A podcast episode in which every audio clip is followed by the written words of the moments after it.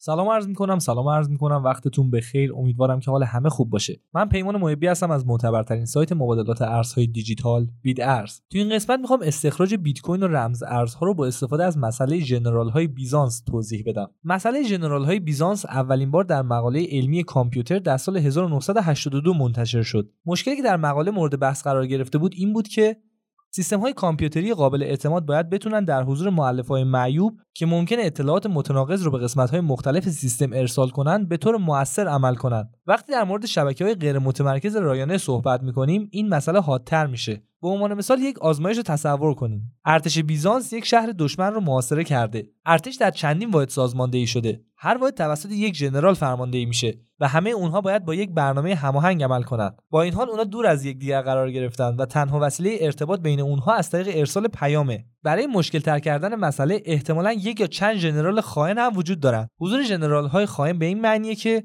می‌تونن پیام های گمراه کننده ای رو برای اختلاط در هر گونه برنامه هماهنگی ام از حمله یا عقب نشینی ارسال کنند برای یافتن راه حل موفقیت آمیز برای حل این معضل ارتش بیزانس باید راه خود رو برای یک اقدام هماهنگ از یک یا چند راه پیدا کنه. برای دستیابی به این هدف ارتش بیزانس به یک الگوریتم نیاز داره که به صورت موثری در جهت نتیجه هماهنگ عمل کنه که باعث بشه ژنرال های وفادار از اون پیروی کنن و خیانتکاران نتونن. اکنون که با مشکل روبرو شدیم بیاین راه حل رو بررسی کنیم. این الگوریتم تحمل خطای بیزانس نامیده میشه. در طول سالهای اخیر چندین راه حل تئوری ارائه شده که شامل نظریه تئوری بازی ها و ریاضیاته. اولین پیادهسازی علمی الگوریتم تحمل خطای بیزانس با اثبات کار proof of work بیت کوین انجام شد. در مورد مثال مطرح شده ژنرال ها در شبکه بیت کوین نقش گره ها رو دارند.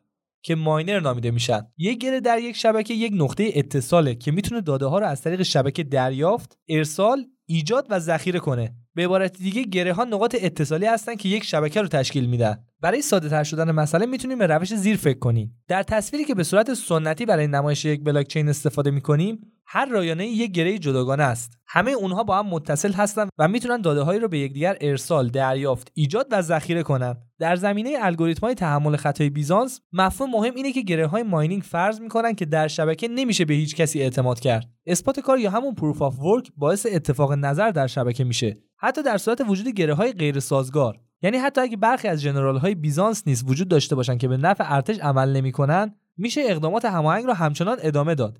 بیایم ببینیم این مکانیزم در بیت کوین چجوری کار می‌کنه. همونطور که همتون می‌دونیم بیت کوین یک شبکه همتا به همتاست که در اون کلیه فعالیت ها توسط کاربران از طریق نرم افزار و سخت افزار مناسب انجام میشه. این فعالیت ها شامل انجام معاملات دریافت معاملات و تایید و انتقال اونهاست. اکنون بیایم مفهوم mining رو معرفی کنیم که احتمالا بسیاری از شما شنیدین. mining فعالیتیه که توسط مشارکت کنندگان شبکه انجام میشه و شامل اثبات کاره. و برای ماینری که با موفقیت این اثبات کار رو در ابتدا برای هر بلوک جدید انجام داده باشه coin های جدیدی به عنوان پاداش اعطا میشه. اثبات کار به تعداد زیادی محاسبات سنگین نیاز داره که توسط یک کامپیوتر با هدف حل معمای هش رمزنگاری انجام میشه. این همون معمایی که در ابتدا توضیح داده شد و این امکان رو برای شما فراهم می‌کنه که شبکه عملکرد خودش رو داشته باشه و به تبادل پیام های معامله با سایر شرکت کنندگان در شبکه ادامه بده. حالا وقتشه که بیایم به پیچ و مهره‌های این مکانیزم نگاهی بیاندازیم تا ببینیم چجوری کار می‌کنه.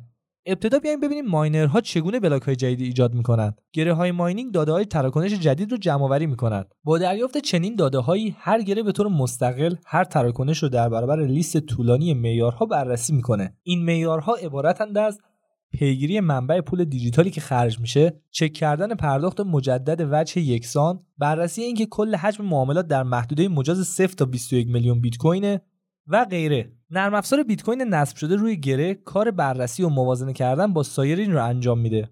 معاملات تایید شده در استخرهای معامله جمع میشن که به اونها استخر حافظه نیز گفته میشه و در اونجا تا زمانی که وارد یک بلوک بشن منتظر میمونند از اونجا که ماینرها با یکدیگر به رقابت می‌پردازن تا اولین کسی باشن که یک بلاک معتبر جدید رو به دست میاره اونها باید اطمینان حاصل کنن که معاملات موجود در استخر حافظهشون قبلا در بلاک های قبلی درج نشده باشه. پس از جمعآوری و تنظیم معاملات تایید شده در یک بلاک کاندید ماینرها نیاز به ساخت header بلاک دارن که شامل چند مؤلفه مهمه. این مؤلفه ها عبارتند از خلاصه تمام داده های تراکنش در بلاک کاندید پیوندی به بلاک قبلی در زنجیره که به عنوان بلاک والدین نیز شناخته میشه پیوندی به بلاک قبلی که در زنجیره به عنوان بلاک والد هم شناخته میشه و بازه زمانی که زمان ایجاد بلاک رو نشون میده.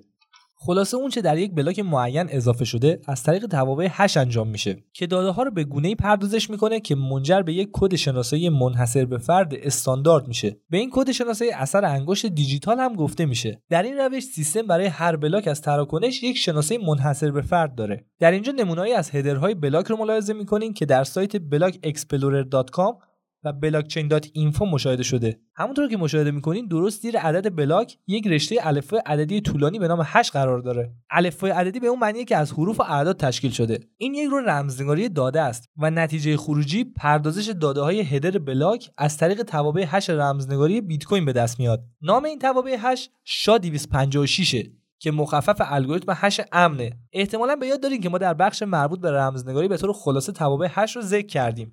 و اونها رو توضیح دادیم. ولی قصد داریم در اینجا دوباره در مورد اونها بحث کنیم چون نقش مهمی در اثبات کار دارن. همونطور که قبلا گفتم یک تابع هش می‌تونه هر نوع داده با هر اندازه رو به یک رشته با طول ثابت خلاصه کنه. این رشته خلاصه شده می‌تونه به عنوان یک اثر انگشت دیجیتال یا شناسه منحصر به فرد قلمداد بشه.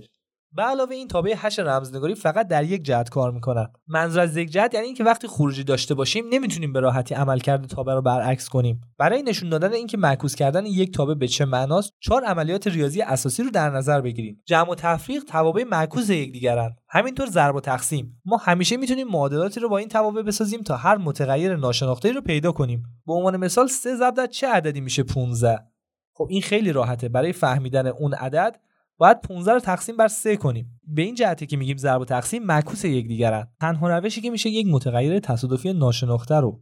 در مجموعه داده های ورودی یک تابع رمزنگاری پیدا کرد. امتحان مقادیر مختلف ناشناخته است. اونم به صورت یک به یک. این کار با دادن همه پارامترهای شناخته شده به منظور یافتن مقادیر ناشناخته است. اساسا به این روی کرد براد فورس میگن که در تلاش برای استفاده از ترکیب احتمالی اعداده و این دقیقا عنصر کاری که در اثبات کار استفاده شده. ممنون از اینکه وقتتون در اختیارمون قرار دادین. تا پادکستی دیگر بدرود.